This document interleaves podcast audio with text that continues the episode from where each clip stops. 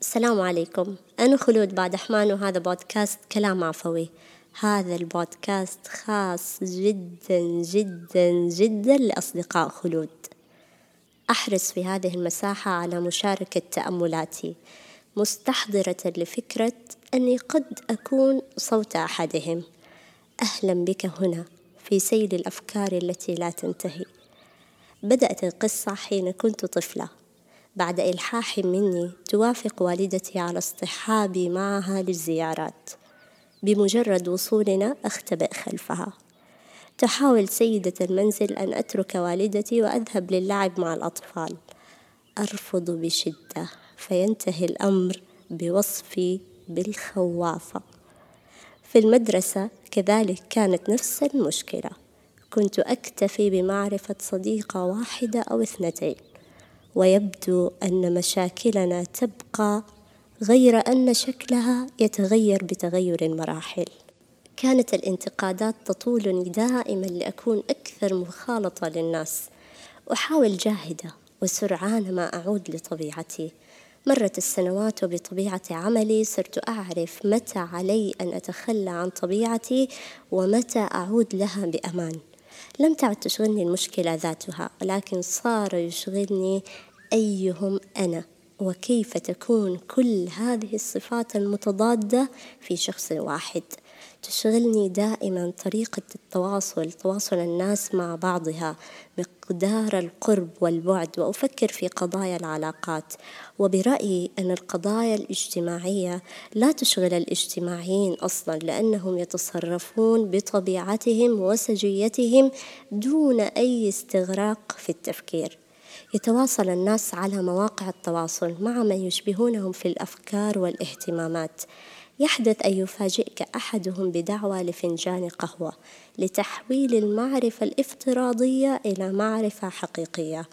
أتهرب من ذلك وأفضل أن يجمعني الهدف بالعابرين أكثر من أن يجمعنا فنجان قهوة.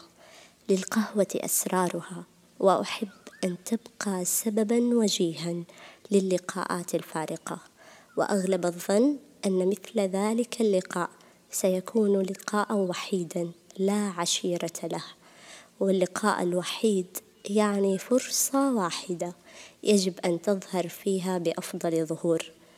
أميل للعلاقات القديمة للأشخاص الذين يعرفوني بكل النسخ التي كنت عليها والتحديثات الجديدة التي صرت إليها.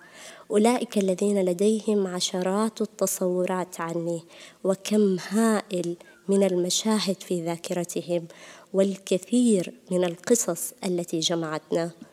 أكون معهم على سجيتي مطمئنة وأعرف إن أخطأت سأجد ألف شفيع لي وإن كنت بمزاج سيء فلست مضطرة بأن أتظاهر لأبدو على ما يرام. تأملت في صداقاتي. وجدت أن أقربها تلك التي عرفنا فيها بعضنا خلال مراحل طويلة كدراسة أو عمل.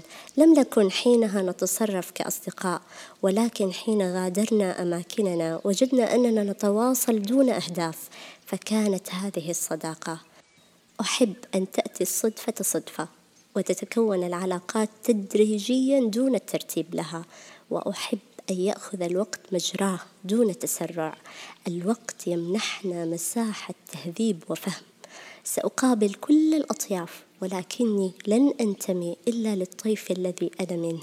هناك أتحدث عن كل مبادئي. أفصح بأريحية عن همومي. قد أبدو متشائمة أو منطفئة أو مرهقة حسب حالتي. لا يجب أن أتظاهر أبدا. هناك أنا كما أنا. أما في الجانب الآخر فأنا كما يروني هم أو كما ينبغي أن يروني. أما عن فرص تكوين العلاقات واستثمارها فأعرف كيف أبدو مميزة في مقاعد الدراسة ومكاتب العمل ومع الأشخاص القريبين مني ولكني لا أجيد ذلك في لقاءات عابرة حيث أتوارى خلف الستائر العادية ولا أجيد الثرثرة الممتعة. أفضل حميمية البيوت والأماكن المغلقة. انتقائية جدا وجادة كثيرا وأختار كلماتي ومزاحي بعناية. وأحب كل ذلك في طبيعتي ولم أعد أكترث لتلك الانتقادات. أما إن حدث وتآلفت الأرواح صرت عكس ذلك. الشاعر جاسم صحيح يقول أتيت في صمت قديس وهيبته وعدت في عاشق هيمان ثرثاري والحب يعطى إلى ما لا نهايته لا يعرف الحب من يعطي بمقداري. أما عما يخص البيئة الاجتماعية والعمل فإذا أردت أن تظل محافظا على صورة ذهنية كنت ترسمها وتسعى لها فابق بعيدا. وإن حضرت فلا تطل المقام. فهيبة الأشياء بندرتها وتباعدها. خالط بحكمة لأنه نادرا ما ستجد شخص يرسم لك صورة ويراك كما قد رسمها. فمن يعجب بك سيفترض كل الصفات الملائكية فيك. وما أنت إلا إنسان. وكما يقال جزء من أبهة الملك التباعد عن الناس. أقنعونا أن الشخص الاجتماعي أفضل من الانتقائي وأن المتحدث أفضل من الصامت وأن المرح أفضل من الجاد. محاولات الإقناع هذه جعلتنا نحاول أن ننسلخ من طبيعتنا دائما ونتنكر لها بل ونخفيها كثيرا. لكنك ستظل أنت. وإن حاولت أن تبدو غير ذلك المشكلة ليست في طبيعتك نفسها بل في طريقة تعاملك معها وكيف تستفيد منها. الكثير من الأعمال الإبداعية تحتاج لأشخاص أقل اتصالا بالضوضاء والصخب. تسويقها يحتاج لأشخاص أكثر اتصالا بالناس وبذلك تكتمل المعادلة. لم أعد أكترث لأي انتقاد يطول شخصيتي ما لم يشتكي منه أقرب الناس ومن أشترك معهم في نفس الدائرة. فالالتفات لكل نقد يشتت. تذكر دائما نحن نحتاجك كما أنت شريطة أن يعم نفعك.